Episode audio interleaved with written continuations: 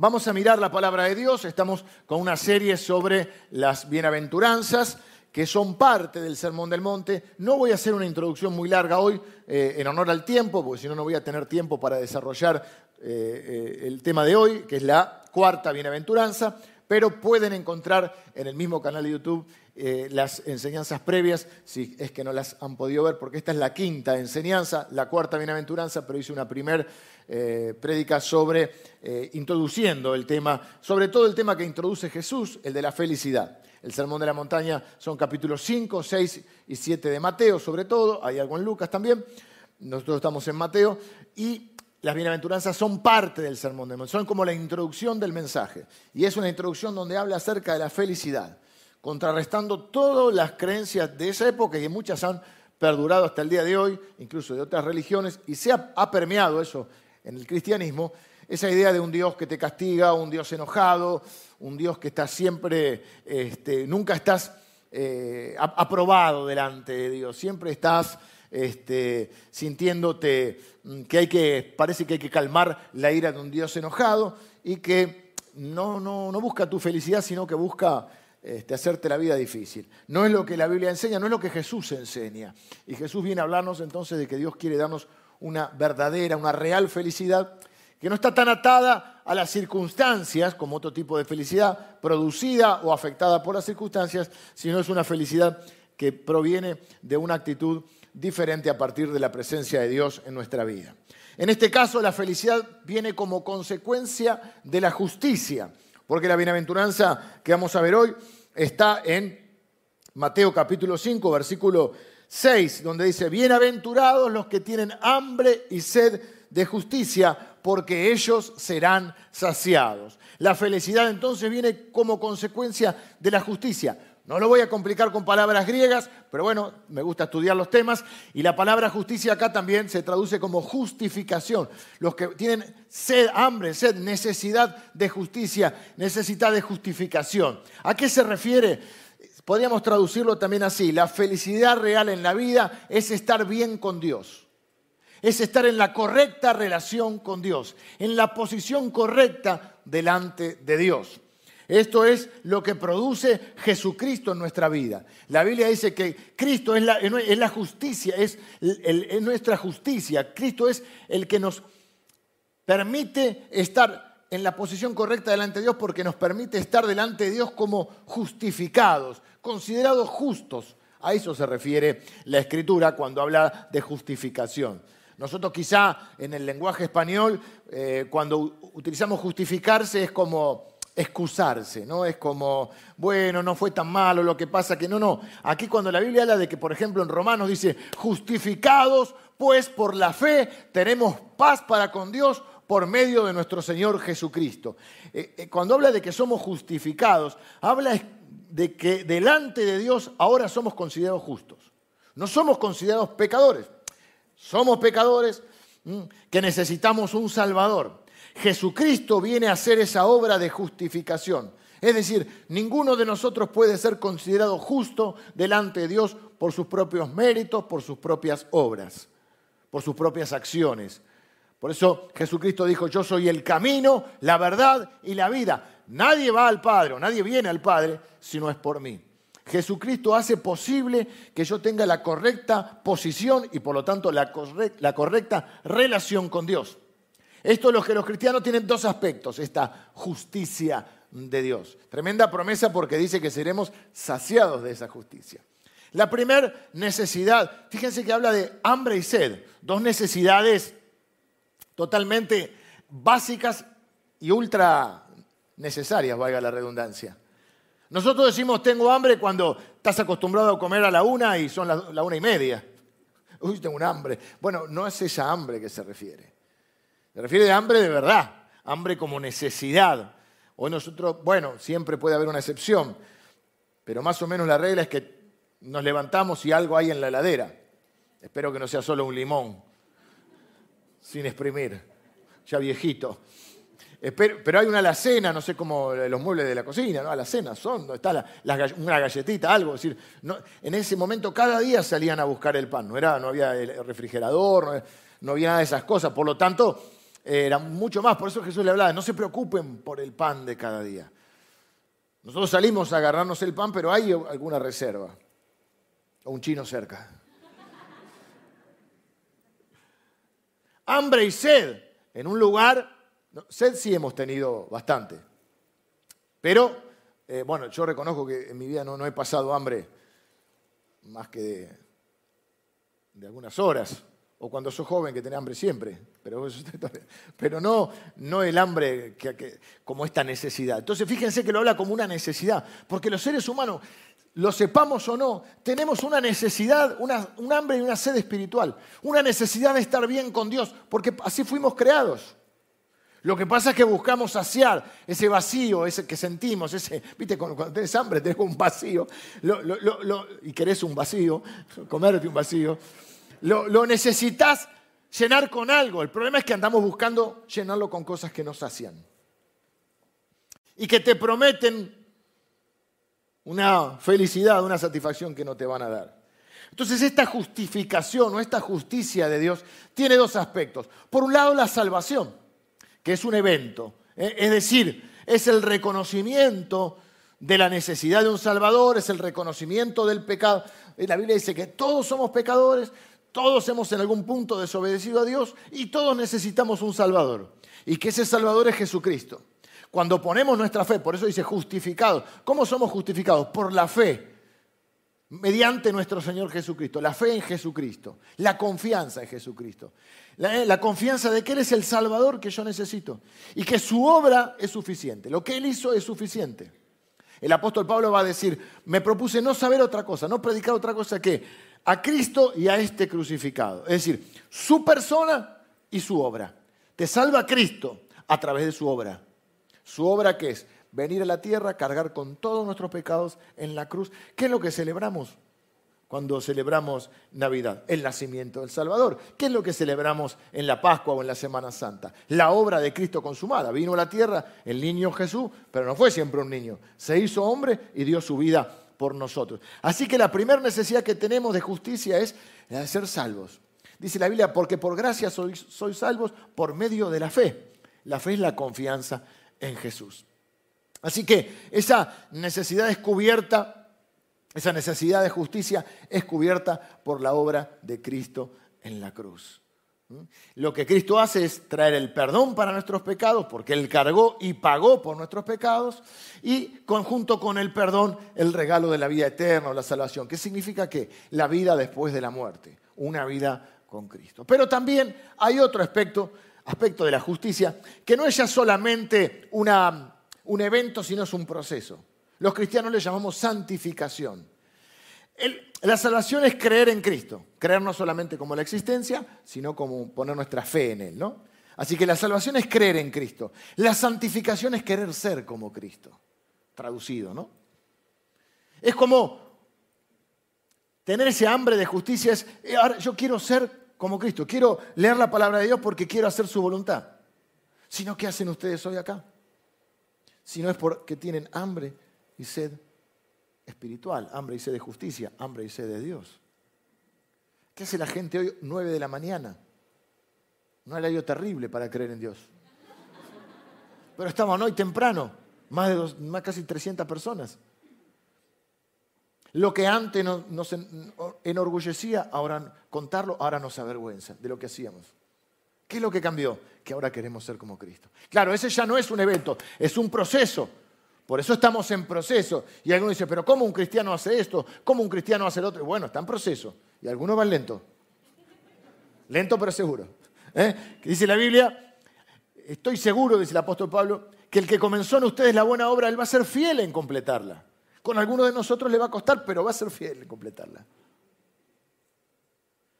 Así que ese es el, el el significado primario de la, bienaventuranza. Yo les estoy dando siempre el significado primario que hay todo un hilo conductor. Los pobres de espíritu son los que reconocen a Dios, los que lloran, lloran por su condición delante de Dios, los mansos son aquellos que se, someten a la voluntad de Dios y confían en Dios, los, que tienen hambre y sed de justicia son los que necesitan eh, esa, eh, esa, presencia de Dios, ese obrar de Dios, esa justificación, esa justicia de Dios.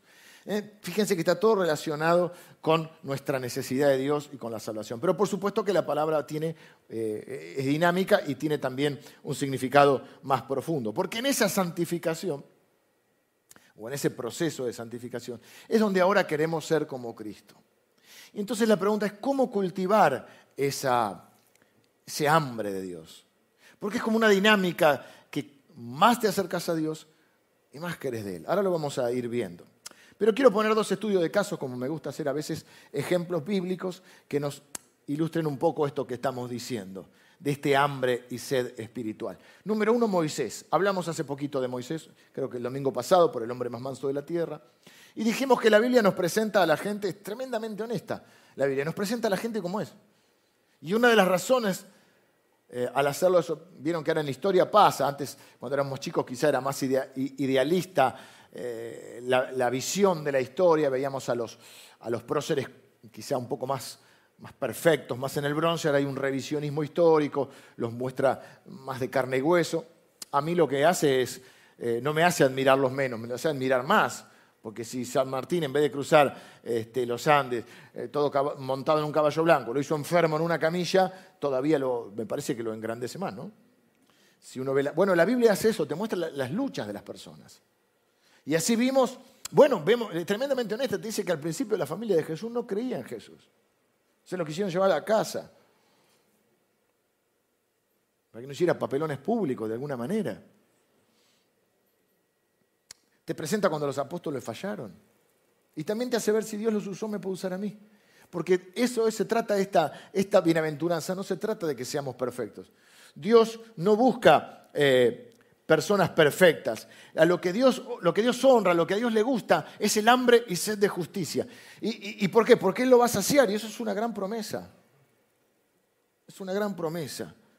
Entonces, hablemos de Moisés, hablamos bastante. En Éxodo 33, en un momento determinado, Moisés que dijimos, un ataque de ira, mató a una persona, bueno, una serie de cosas, no quiero entrar en detalles, pero un hombre imperfecto, humanamente hablando imperfecto. En un determinado momento, Dios también cansado del, pueblo, que es el que a veces le hacía perder la paciencia a Moisés, le dice, mira, te voy a dar la tierra prometida, les voy a dar ciudades, les voy a dar riquezas, les voy a dar tierras, van a tener comodidad porque estaban en el desierto, pero una cosa, yo no voy con ustedes, yo no voy con vos, Moisés. Te mando con un ángel. En otras palabras, no los aguanto más. ¿Y qué dice Moisés? No quiero todo eso si vos no venís.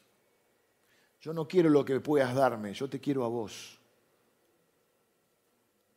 Y por eso Dios lo ve como un hombre con hambre y sed de justicia. Lo ve como por eso Dios creo yo entre otras cosas. Dice la Biblia que Dios mira lo que, eh, lo que otros no miran, ¿no? Dios mira el corazón.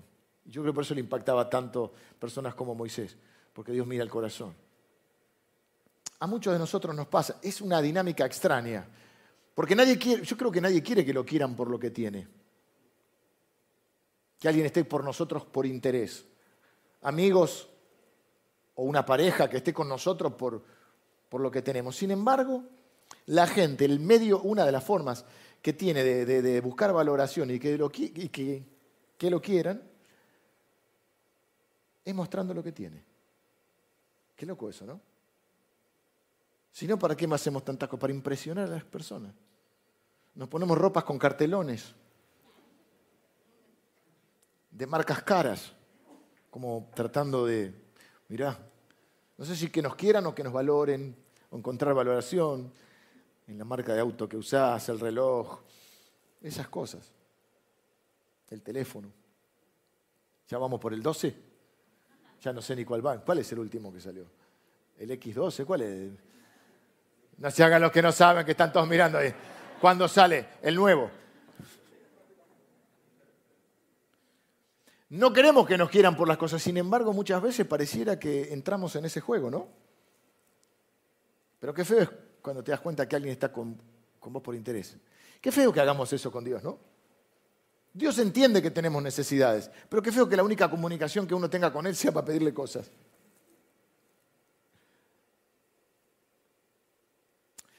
Por supuesto que todos llegamos, nadie llegó diciendo tengo una, bueno, puede ser alguien, pero en la, siempre en la, en generalidad, ¿no? Tengo hambre y sed de justicia. Nadie vino así, uno vino porque tenía una necesidad. Uno clamó a Dios porque tiene una necesidad. Y Dios lo sabe y lo entiende. Y Dios suple esa necesidad para mostrarte su poder, su amor, su gloria, su gracia, su misericordia. No me refiero a eso. Me refiero a que la dinámica de la relación no puede estar basado eh, en eso. Otro ejemplo, David, al cual la Biblia lo, define como un hombre conforme al corazón de Dios. Escribió tremendos salmos. Sin embargo, David tenía sus cositas también, no vamos a entrar en detalles. Pero a veces se lo compara con Saúl. ¿Por qué no Saúl? Saúl podríamos decir, bueno, fue un poco rebelde, fue un poco desobediente, un poco terco. Bueno, no es para tanto, decimos nosotros, que también somos rebeldes y un poco tercos, porque uno es más condescendiente con, cuando se identifica con, los, con las debilidades de otro. En cambio, las que uno no tiene, uno se pone... Pero claro, uno no puede decir un poquito asesino, un poquito adúltero. Sin embargo, Dios lo define como un hombre conforme a mi corazón. Claro. ¿Por qué será? Perfecto, evidentemente no lo era. Entonces esto trae mucha implicancia porque entonces me quita el, el, peso de creer que tengo que ser perfecto, cosa que no puedo, para transformarme en que sí puedo cultivar mi hambre y sed de justicia. Pero David es un hombre que escribió un salmo, por ejemplo, que dice, una cosa le pedí a Dios, esta buscaré, que esté yo en la casa de Dios todos los días de mi vida para comprender la hermosura de Jehová, para conocerlo más y para inquirir en su templo. Recuerden que en el Antiguo Testamento la presencia de Dios estaba en el templo. Él tiene sed de esto, de sed, hambre y sed, porque fíjense lo que dice el Salmo 42 también. Recién di el 27. Como el siervo brama por las corrientes de las aguas, la misma sed que un siervo tiene por las aguas, así clama por Dios, así clama por ti, oh Dios, el alma mía. Mi alma tiene sed de Dios, del Dios vivo. Esto es hambre y sed, una necesidad de buscar a Dios, una necesidad espiritual. ¿Cómo cultivamos esta este hambre y sed? Hoy no voy a decir nada nuevo. Bueno, generalmente no digo nada nuevo. Pero hoy no voy a decir nada nuevo. A veces mi tarea es recordarles lo que saben. ¿Cuál es mi oración y mi deseo? No es decirles algo novedoso, es tratar de acortar la brecha entre lo que sabemos y lo que practicamos.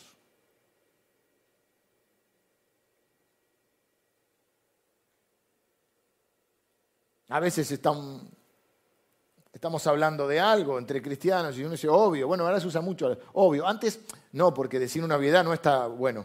Pero ahora se dice obvio como afirmando lo que el otro dice no es en desmedro de lo que, ¿se entiende? Antes vos decís, si alguien vos decís algo y otro dice obvio, es como diciendo, sí, ya lo sabemos todos. Ahora, en cambio, ahora obvio es como una afirmación. Pero obvio qué? Porque después no lo hacemos. Entonces, eh, mi, deseo hoy es tratar de, poder motivar y, que el Espíritu obre entre nosotros para achicar esa brecha entre lo que sabemos y practicamos. La primera cosa que podemos hacer para cultivar nuestra nuestro hambre y sed de justicia es leer la Biblia activamente. Ojo que puse la palabra activamente. Me refiero no pasivamente, no como un ejercicio meramente intelectual, no como un ejercicio meramente filosófico o teológico. Todos hacemos teología, pero me refiero a no eh, para ver eh, las discusiones y los secretos de qué significan los, cuatro jinetes del Apocalipsis, no hay problema, no está mal eso. Pero cuando me refiero a, cultivar este hambre y sed de justicia, me refiero a, acercarnos a la palabra no como me, acerco a mi revista preferida o al diario o a un libro o a un blog de, de un tema que me interesa, sino leerla activamente es con el deseo de decir, Señor, que tu Espíritu Santo me muestre a Dios, que yo pueda conocer más a Dios. Cómo es, cómo piensa, cómo siente, cómo se relaciona conmigo. Entonces ya no es solamente un mero ejercicio intelectual, es cuando la palabra se transforma en vida, porque dice la Biblia que no solo de pan vive el alma, sino de toda palabra que sale de la boca de Dios. Es el alimento de nuestra alma. Es ir a la palabra de Dios, de Dios y decir, Señor, yo quiero conocerte. ¿Dónde está la, el conocimiento de Dios? En la palabra.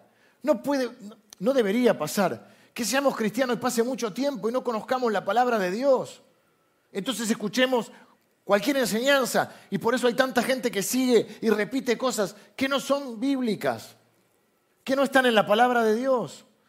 Pero no conocemos la palabra de Dios. Cristianos desnutridos, es el alimento de nuestra alma. Vas a encontrar cosas geniales, te va a conmover la fidelidad de Dios, te va a conmover el amor de Dios inquebrantable. Vas a descubrir, si no lo sabes, algunas cosas que uno va descubriendo y, y recuerdo yo, como el día que descubrí que la Biblia dice que nunca duerme el que me guarda. ¿Sabes lo lindo que es irte a dormir? A mí me gusta dormir. Me gusta dormir. Tarde. Pero viste esos días y tengo que pedirle perdón al Señor por esto porque no estoy cuidando el planeta, pero vieron que hay que ponerlo en 24. Yo te tiro un 18, un 16 y tapado. Mi mujer se muere de frío, se abriga. Pagalo ya, pagalo. Y a veces tiro ventilador, ventilador y aire. Y en invierno, toca calor. Pero qué lindo en invierno, después de un día que trabajaste eh, por ahí al, al, aire libre, al exterior, o tomaste frío, viste, el día feo, lluvioso, te das una ducha calentita y a la cama, sí o así Netflix.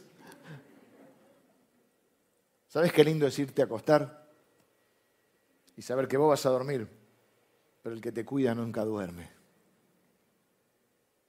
Que puedes dormir tranquilo. Dulce es el sueño del que confía en el Señor. ¿Sabes qué lindo es saber que cuando terminas tu trabajo, ya sea en la fábrica, en el negocio, en la oficina, en la calle, si estás Vos terminás tu tarea, vos terminás tu trabajo, pero Dios sigue trabajando para tu bien y para sus propósitos.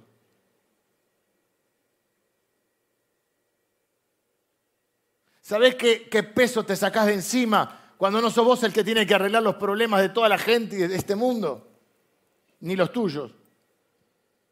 ¿Sabés qué peso te sacás de encima cuando sabés que Dios sigue haciendo que las cosas funcionen para bien en nuestras vidas?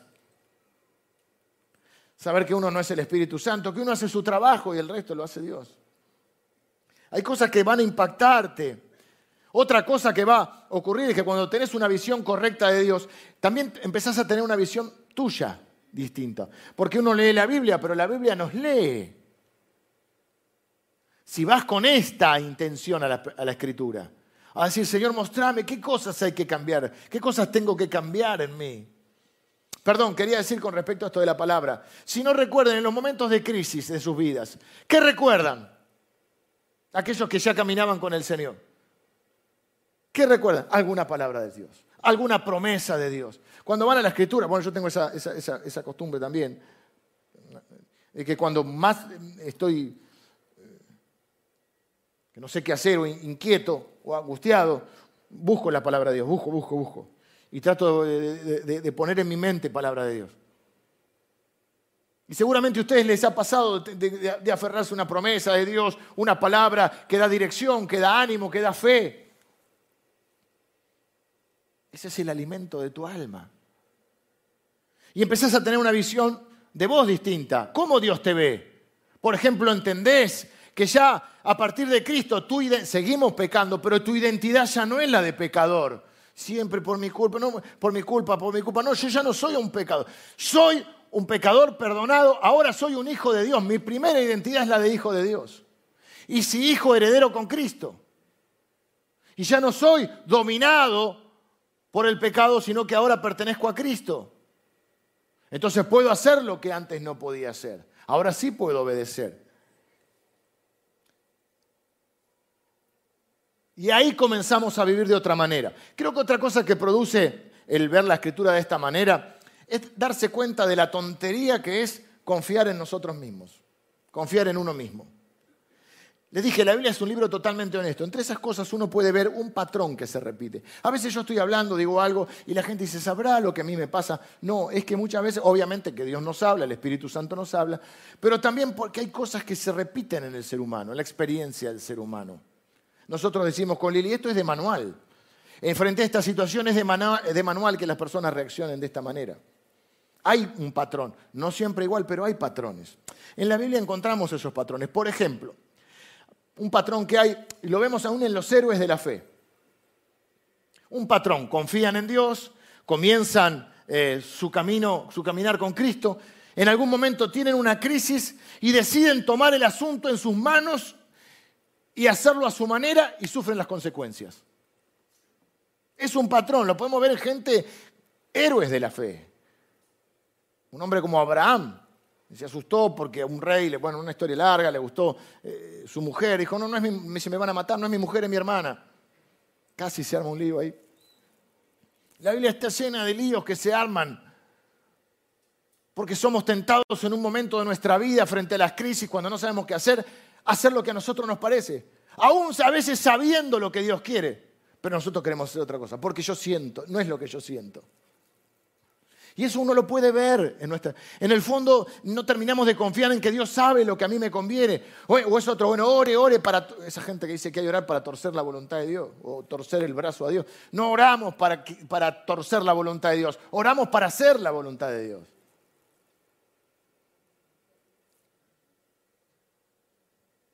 Entonces cuando lees la Biblia en tu día de crisis y sentís la tentación de manejarla a tu manera, decís, pará, pará, pará.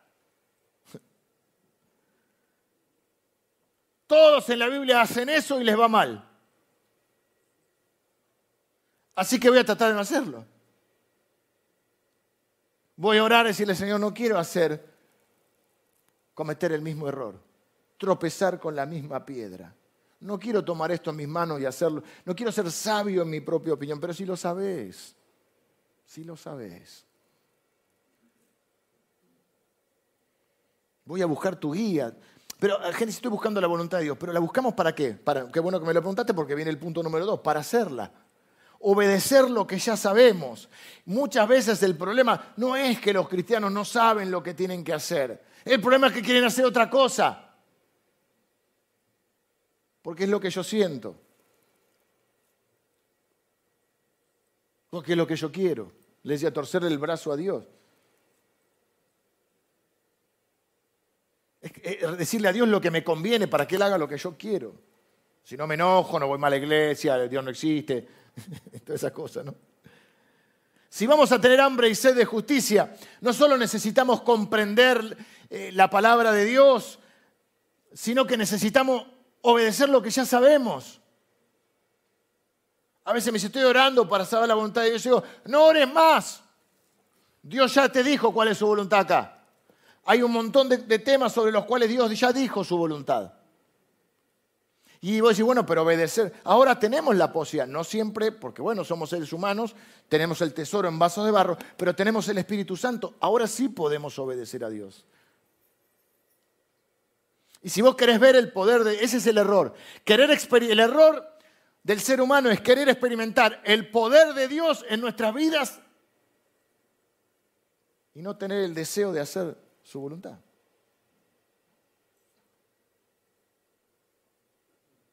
No tener el deseo de hacer lo que Él dice que hagamos. Si vos querés experimentar el poder de Dios en tu vida, tenés que hacer lo que ya sabés que Él quiere que hagas. Si vos querés experimentar el poder de Dios en vos y a través tuyo, tenés que hacer lo que ya sabés que Dios quiere que hagas. ¿Cómo hacemos la voluntad de Dios? A través de actos de fe. Actos de fe son aquellos actos que se alinean con los mandamientos de Dios. Y ahí podemos experimentar su gracia, su poder,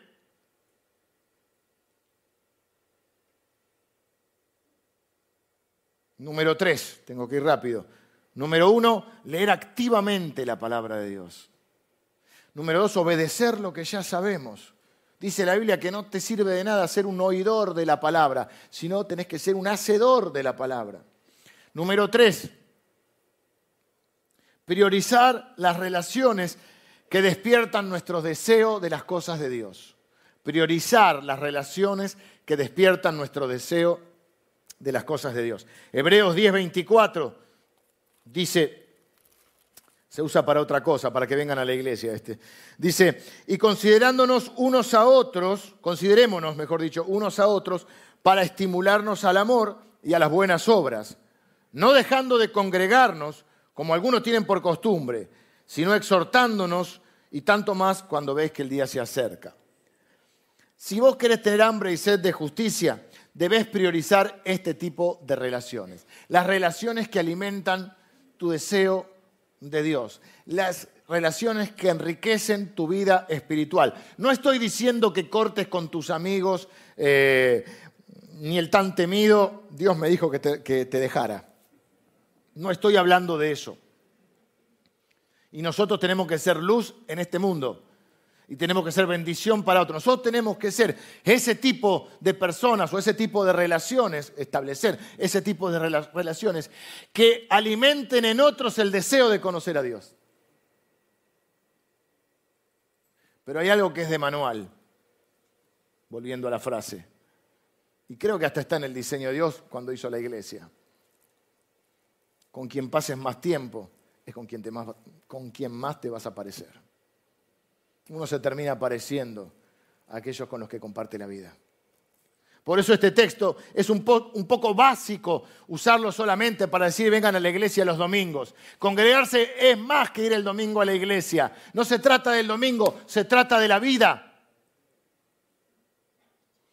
Y vos podés pasar tiempo con gente más o menos entusiasta, más o menos indiferente a Jesús, pero vas a terminar pareciéndote a los que, a los que, aquellos con los que más tiempo pases. Es inevitable. Vengan los músicos. Leer activamente la Biblia, obedecer lo que ya sabemos y priorizar las relaciones que alimenten en mí el deseo de Dios. El corazón de toda persona, el corazón de toda persona en el mundo fue creado con hambre y sed de Dios. El tema es que la mayoría de las personas no lo sabemos hasta determinado momento.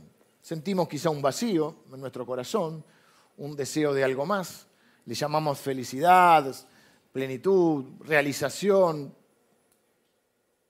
Y por eso las personas tratamos de, de satisfacer y de llenar ese vacío en nuestro interior.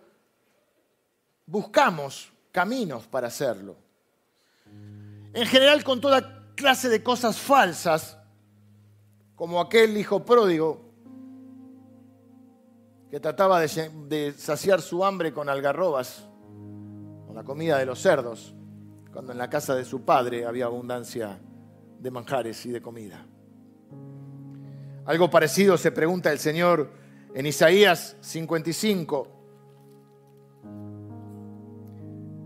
Le dice a todos los sedientos, vengan a las aguas y los que no tienen dinero vengan y compren y coman.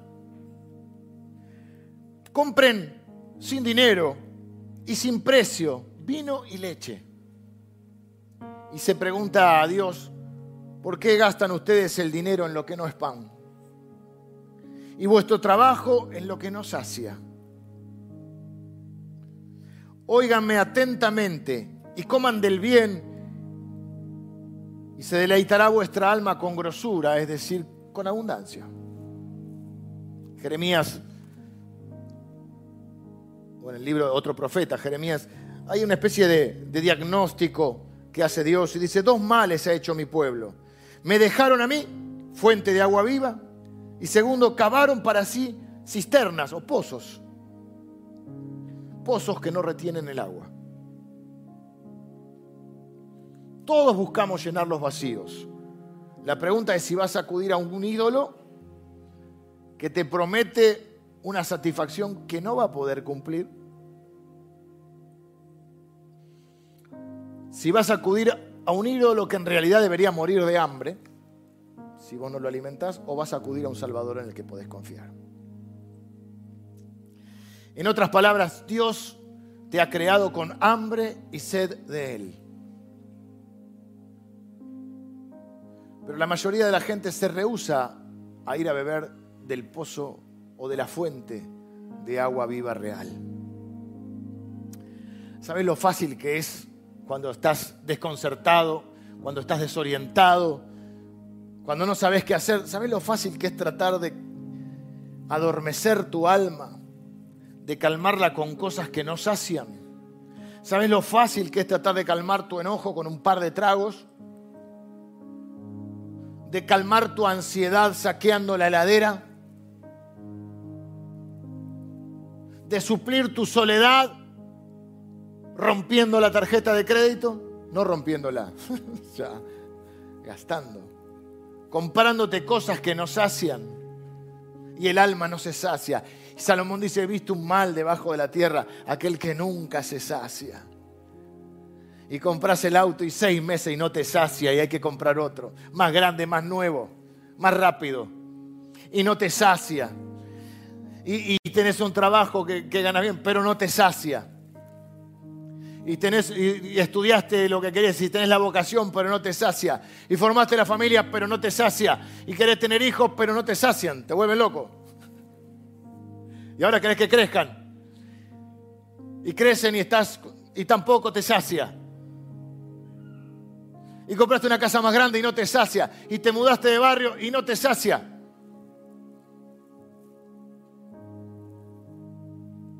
Y viajás y no te sacia. No estoy diciendo que todas sean cosas malas, algunas son buenas, pero se transforman en malos cuando son ídolos, donde vos depositas tu expectativa.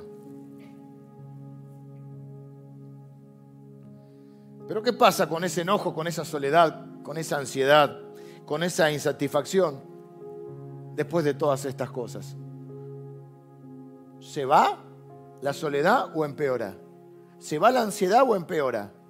Porque es como un círculo, vicioso o virtuoso, como lo veas.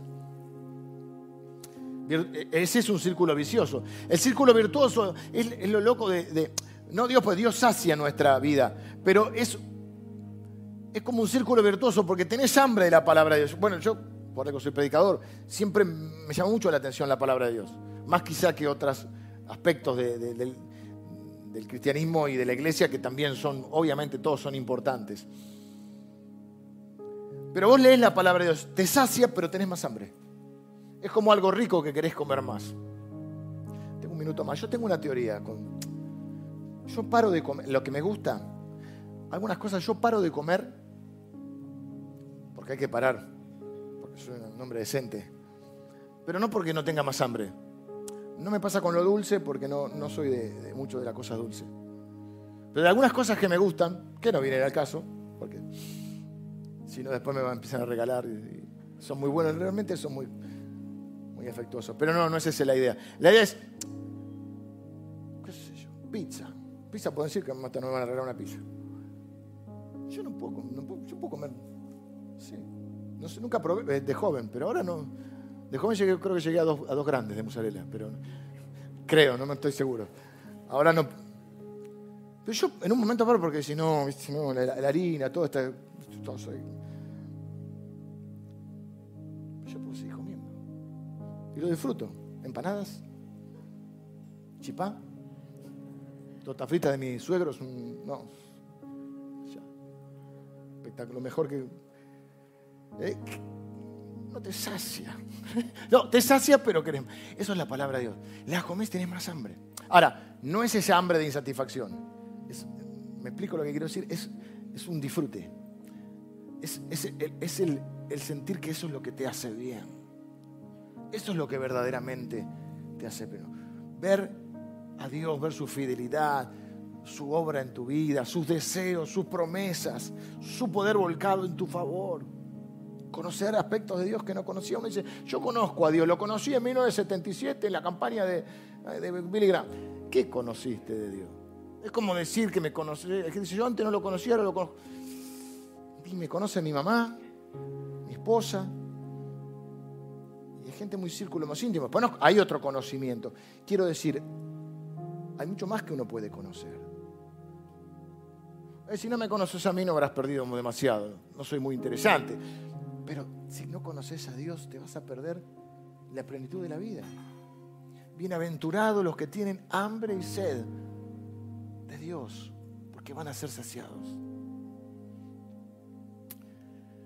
Así que acá estamos. leyendo activamente la palabra de Dios. Estamos tratando de obedecer lo que ya sabemos. Y estamos rodeados de personas que nos transmiten vida. Y a veces vamos a tener un tropezón, una caída, y ahí van a estar esas personas entrañables que dan vida. Para levantarte, para animarte, para llamarte de vuelta al camino, al caminar con Dios y al caminar con su pueblo.